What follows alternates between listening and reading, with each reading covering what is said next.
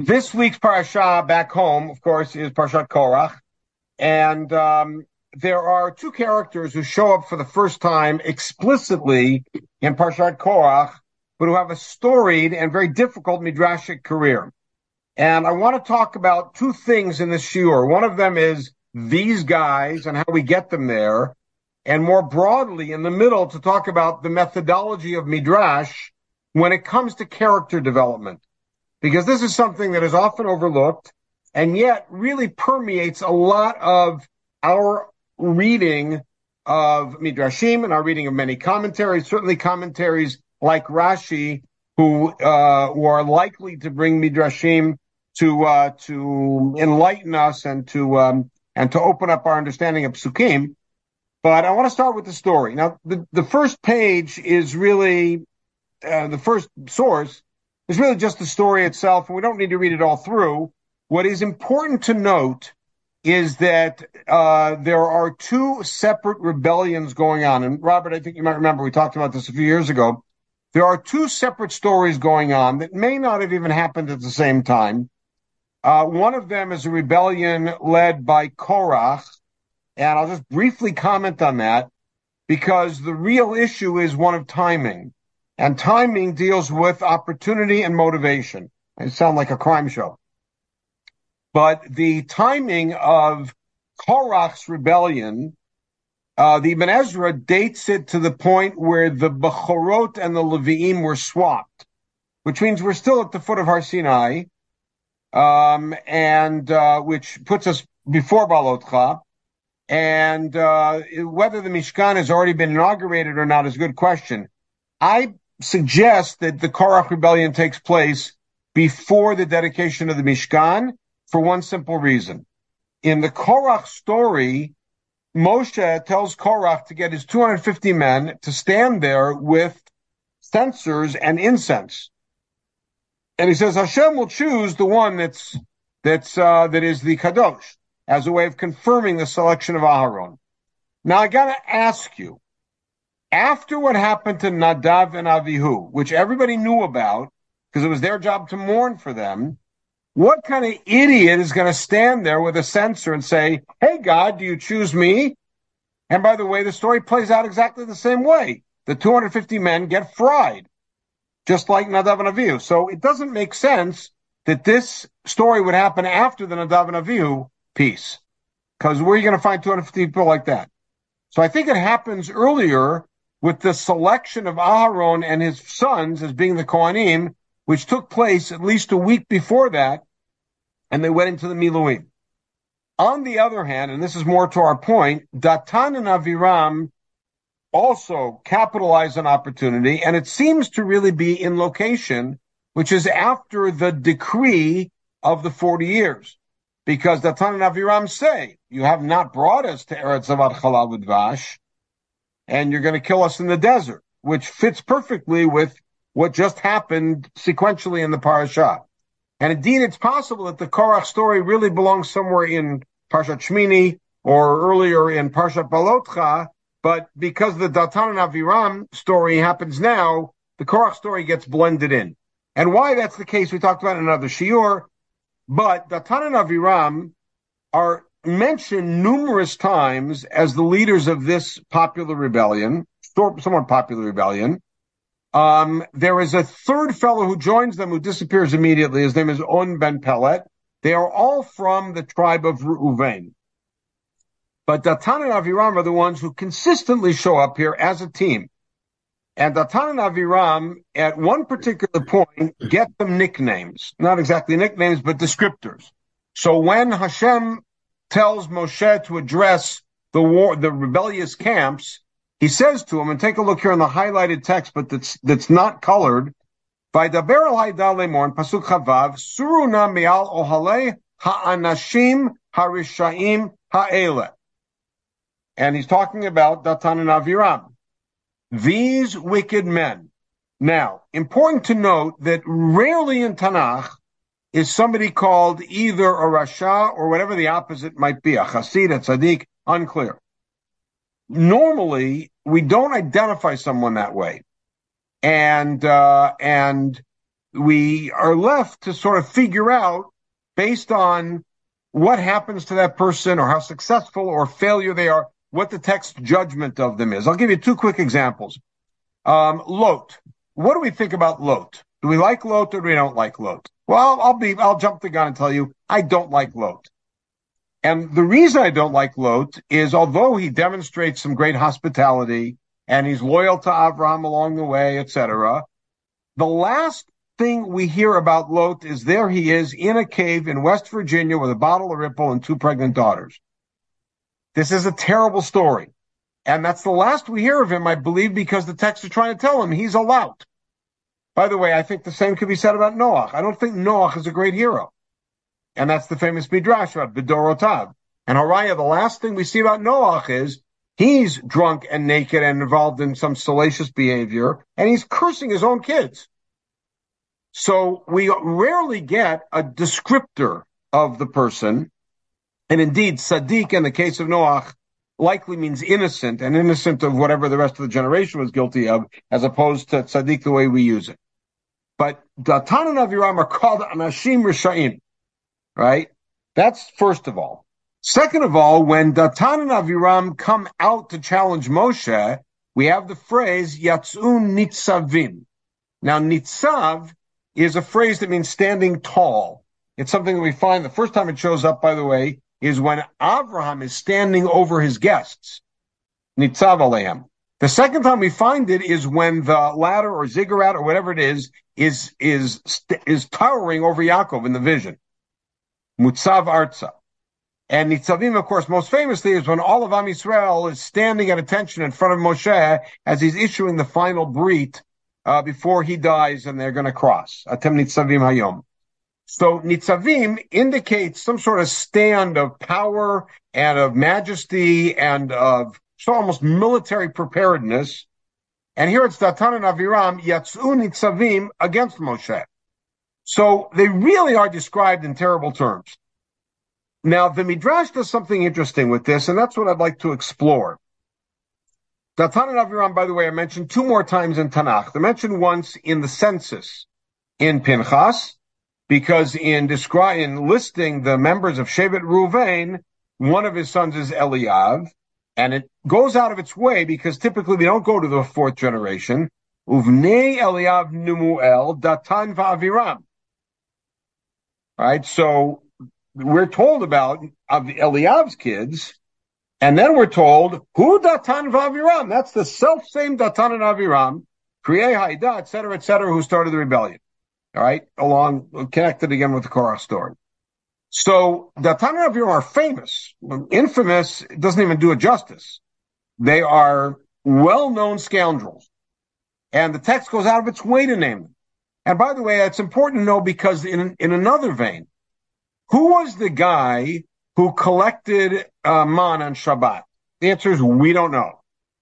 Who is the Mekoshesh that we read about in Parshat Shlach, or in Chutzlatz we're going to read in Parshat Shlach? We don't know. It might be the same guy, by the way. We don't know.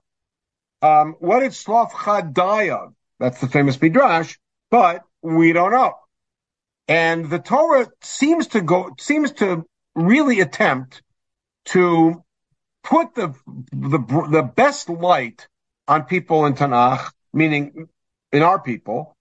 And if they did something wrong, we kind of shush deal about it. So it's an anonymous person, not with Datan and Aviram. They are in every post office. The pictures are there, most wanted, et cetera. All right.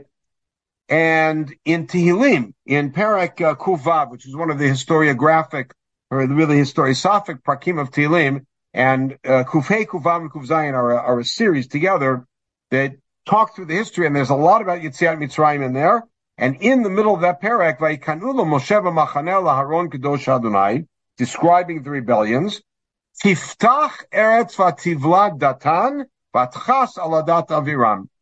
So the land opened up and swallowed up Datan and covered up the group of Aviram. Datan and Aviram now become kind of code words for bad guys and rebels. V'tivar eish ba'Datan lahavat la'it v'shayim, which is actually about Korach's group that got burned up. But Datan and Aviram are mentioned explicitly here. So There's one event that they're involved with, which is this rebellion against Moshe. I don't mean to soft sell it. It's a terrible event, but it's a single event in which they rile up people and they get a lot of people to join them, and people are hanging out with them. And then Moshe faces off against them, and Hashem miraculously opens up the earth. We live in L A. We know exactly what that looks like. We open up the earth, and Datan, Aviram, all the family, everybody gets swallowed by the earth. The earth swallows them up, and they're finished. And, of course, everybody now understands that uh, that this was a wrong-headed rebellion, and it was essentially rebellion against God. Okay. But what intrigues me is what then get happens to Datan and Aviram in the world of the Midrash. So you take a look, for instance, here. We're going to start as early as we can, which is going to be at the beginning of Sefer Shemot. Now, the reason I say that is as follows. As we're going to see, Midrashic character development is, um, is of a singular nature, which is bifurcated. Uh, that sounds a little bit confusing. I'll clarify. Uh, however, it's also anchored in a certain measure of reality. So I'll explain all those things. First of all, it's of a singular nature in that midrashic development of characters is caricaturistic. A character, a human being, is nuanced. We all know that. There is no person who's perfect, and there's no person who's absolutely all evil. Maybe. But there's none of the people in Tanakh. Everybody of them has redeeming qualities, and everybody of them has faults. Avraham has faults, Bilam has redeeming qualities, et cetera. And yet, when it comes to the midrashic development of these characters, almost always, they are either, sorry to use antiquated terms, and I'll probably get, you know, uh, some protest in front of my house for saying this, but they're either all white or all black, in using literary terms. You have um, uh, Avraham, who even in the things that he does that are kind of questionable, some most of the Midrashim will paint him as being almost angelic.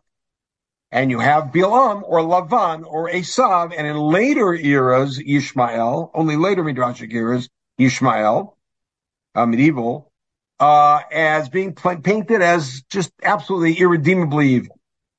But that's not who they are on the text. So that's why I say it's singular and bifurcated, meaning it's a singular mode of caricature, and it's bifurcated into either evil or good.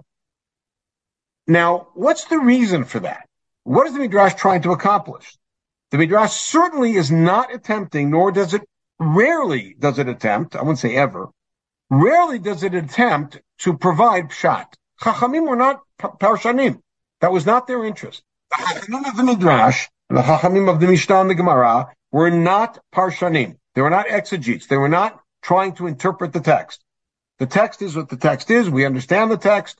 And now the Midrashim are an opportunity to build lessons from the text. And one of the biggest lessons that we can get is role models. We have role models who are great, and we have characters who we should avoid like the plague. And you don't want to be anything like him. And the worst curse you could say to somebody would be, you're like Lavan, you're like Haman, you're whatever. And so the Midrash then builds on that and builds these characters up in one of the one or the other directions. Often, this also has a self, a somewhat comforting and instructive role for the direct audience of the Midrash. And the best example is, I think, is Esav. Because Esav in Sefer Bereshit is kind of a, a wild guy. He's not a bad guy. He's just kind of wild, kind of has a short temper and, and real problem with, uh, with delayed gratification. But that's Esav. Esav in the Midrash is presented like a Roman centurion. I mean, to the details. And the good reason for that, because here you are living in fourth, fifth century Eretz Yisrael. You're looking outside, and who are the people who are tormenting you? Esav. And suddenly, Chumash is alive. This became most pronounced in the opposite direction as far as, as, as uh, valor and nobility in the... really in the twelfth and thirteenth centuries, when in anticipation of the next wave of crusades, the, there were many fathers who took their sons to the Rhine River, there's lots of testimony about this, and sacrificed them. And when they sacrificed them, they saw themselves, they sacrificed them because these kids were going to be taken by the crusaders, as they knew from the previous crusades. the parents would be killed, the mothers would be raped and killed, the fathers would be killed, and the kids would be taken and baptized. And the parents sometimes made the decision that it was preferable for them to kill their child and have their child brought up as a Catholic. And many of them envisioned themselves as Avraham Avinu at the Akedah. Matter of fact, we have a lot of liturgy from that period, which is actually called Akedology. And and many of the slichot that in Ashkenaz we say between Rosh Hashanah and Kippur, every day there's an added paragraph called an Akedah. And that describes the Akedah. But the reason that was so so powerful and it is because the Akedah story was something they were living through. Some of the most painful midrashim, read Spiegel's The Last Trial, you'll see some of the most painful midrashim we have about the Akedah are from that period because they're not about the Akedah, they're about the Rhine River and the Crusaders. And so what Midrash effectively does is it brings these characters from historic characters who are buried to living characters. And by the way, this is something that is prominent in our consciousness, and I would even say imagination, because what names became very popular for secular Israelis at the beginning of the twentieth century? Names like Gidon and Yehoshua and Shimshon, people that they saw in Tanakh as being heroic and fighting the battle and and and, and uh, protecting the land, and that was the name that they that they wanted to give to their children. And so we have a lot of people with that sort of name from that era. And so that's what happens in the Midrash. Back to our particular case, what happens to Datan and Aviram? So as I said, this phenomenon of caricaturization is um, is nonetheless anchored in a certain measure of reality. So that Esav never becomes not Yitzchak's son, and Esav is not around at the time of Nimrod. You don't find Esav in the Midrashim on the, uh, you know, uh, swimming in the water with Og Malach HaBashan during the flood. He's anchored in his time period. The reason I'm mentioning that is because Datan and Aviram cannot show up in Bereshit because they're not alive. The earliest point they can show up is in Egypt because they're part of the generation that left. So that means that at the time that the Egyptian story opens up for us, they're already adults. Okay, and that's where they first show up, in the Midrash. Moshe Rabbeinu, at the beginning of his career, is taken in at whatever age, seven, eight, whatever it is, he's taken into the palace, and he is, I guess Spielberg calls him the Prince of Egypt, I don't know, but um, he is in the palace, and he goes out one day to see what's happening with his brethren, and by the way, at that point, you don't know what brethren means. It means his Egyptian brothers or his Hebrew brothers. We find out, thank God, that it's Hebrew brothers, and he kills the Egyptian, right? Look at source four. There's two Hebrew men fighting. So he speaks to one of them, who the text identifies as a Rasha. Now again, true to the text, it doesn't give us a name, because we're not going to call somebody a Rasha. But he calls this guy a Rasha, but we don't know who it is. And by the way, we learn an important halacha from here. Lama takereacha means, why would you hit him? Which means the guy's got his hand raised. And from there we learn a halacha. Hamerim yad l'chaviro nikra rasha. Somebody who lifts up his hand to threaten violence is called a rasha, and halachically is pasul la'idut. Not even acting with violence, but using violence as a threat is already reshut. Okay. Now, who are these guys? We don't know. And of course, you know, they turn to Moshe and says, oh, big shot, who are you? You want to kill us like you killed the Egyptian? Moshe hears about it. Moshe hears that Paro heard. Paro puts a contract out on Moshe. Moshe runs away, and of course, the rest is history. What does the Midrash say? This is in Bavli and in Darim, and it's in other places in the Midrash.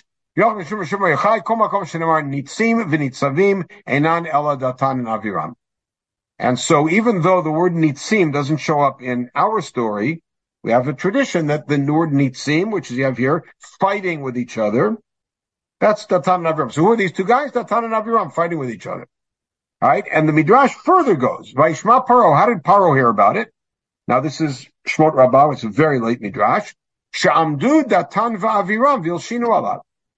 How did Paro hear about it? Datan and Aviram came and badmouthed Moshe to the authorities. Now, by the way, midrashically, this really hits home to a fourth century or fifth century or later audience in Byzantium, because in Byzantium, because Jews from time to time are informing on other Jews.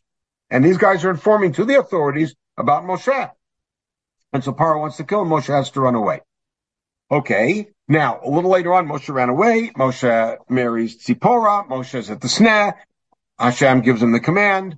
And then um, Moshe appears to him and says, you can go back to Mitzrayim because all the people who want to kill you are dead. Simple pshat is that's Paro. Paro died, and therefore there's an automatic amnesty on anybody who was uh, had a, a, a, con- a contract on his head, bounty on his head, and he can save. But the Midrash is, who's that? The Chimetim ayu? Did they die? Valo Datan v'Aviram ayu. Who are the people who wanted to kill Moshe? Datan and Aviram. But they're not dead. The answer is that they they became impoverished. And somebody who's impoverished is like dead, like a blind man, like a mitzoran, like somebody without children. Those the famous Midrash about that. Okay, so suddenly the people who want to kill Moshe are Datan and Aviram. We're not done. Moshe then comes to Mitzrayim. And Moshe does all of the signs, and the Bnei Israel get very excited, and they come into Paro, march into Paro and say, we want to go out, three-day festival. And Paro says, are you out of your mind? No way. And instead, I'm going to make the work harder. And now Moshe faces his first real test of leadership. Not, not leadership. His first test of leadership of Bnei Israel, which is a way harder thing than anybody else. And what happens is some of the officers come and challenge Moshe. And they say, what did you do? You made things worse. Worse. Now take a look at it. They bumped into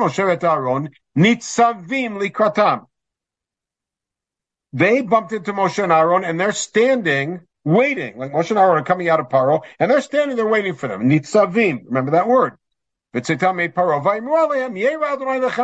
God should judge between us. You have made things terrible for us. You made things worse. What does the Midrash say? Look at in source ten. Datan v'Aviram. That's Nitzavim.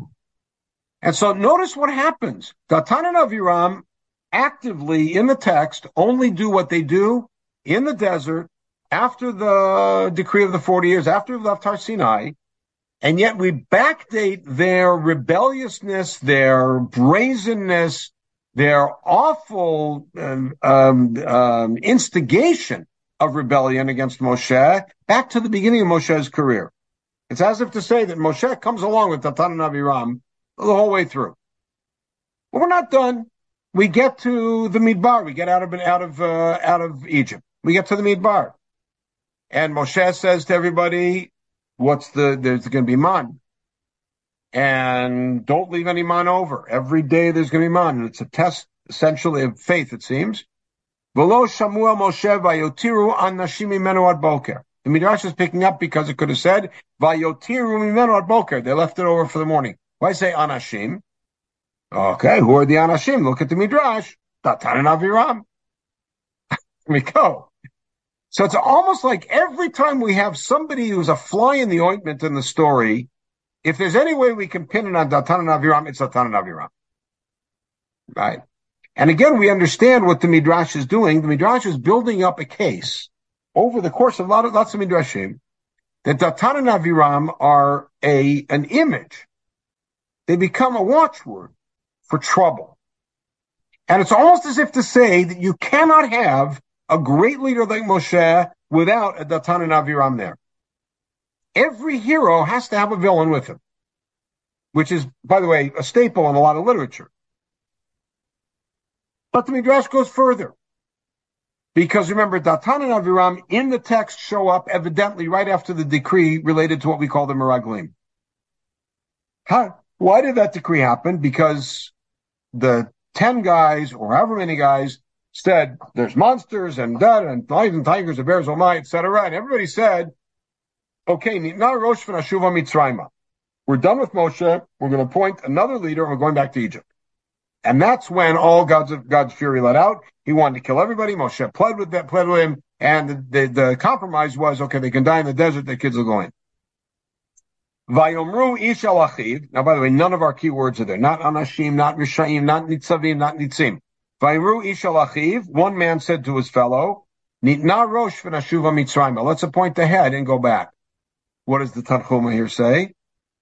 Datan v'Aviram. Ish al achiv. So suddenly we've expanded it. We don't even need a textual link anymore. Every time that there's two guys making trouble, it's Datan and Aviram.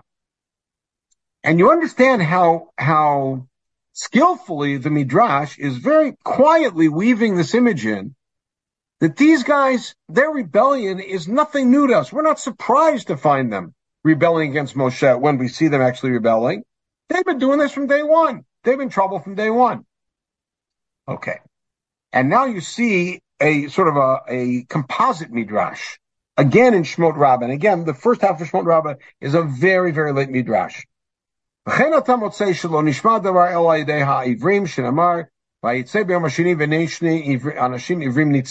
Paro heard about what Moshe did, killing an Egyptian, was because of Hebrews. Datan v'Aviram. Kra'am nitzim al shem sofam. Why are they called nitzim fighters? Because that's how they're going to end up. Now that's a very instructive statement. We recognize who they are because how they end up. Or to put it into more accurate terms, we identify them as being these scoundrels early on because of what we hear about them later on. And then look, hey, Mem Shamru Davar, they're the ones who told Paro about Moshe killing the Egyptian. Hey, they're the ones who left them on over. They're the ones who started the rebellion of the Meraglim. And Haim Shimura Yam Suf, as if that were not enough, they're the ones who at, at Yam Suf were the ones who said, oh, why do you bring us out to the desert to die? Let's go back. They're always the ones making trouble. Now again, we only have one story with them actually in it. But notice the, what the Midrash is doing. And um,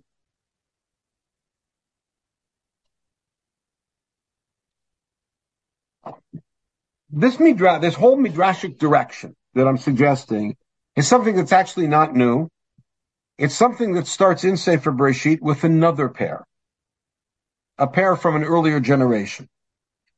But I'm going to show you how they're linked together. And that pair is Shimon and Levi.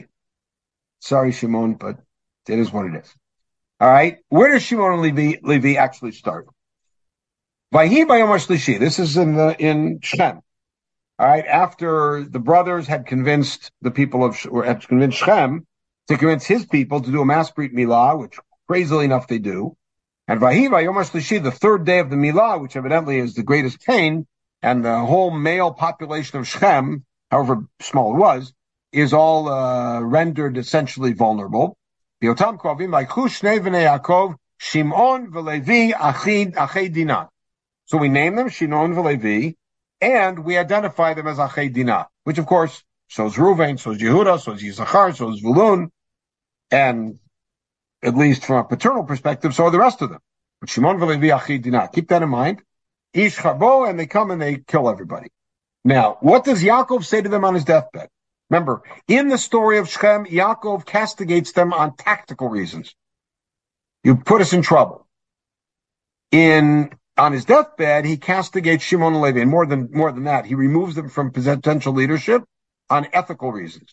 Shimon v'Levi achim, and again that word achim, klei chamas mecherotehem. Their weapons are weapons of violence, and I don't want to be associated with them, and they're cursed, et cetera. Now. Notice, Achei Dina and Achim. Now, watch what happens.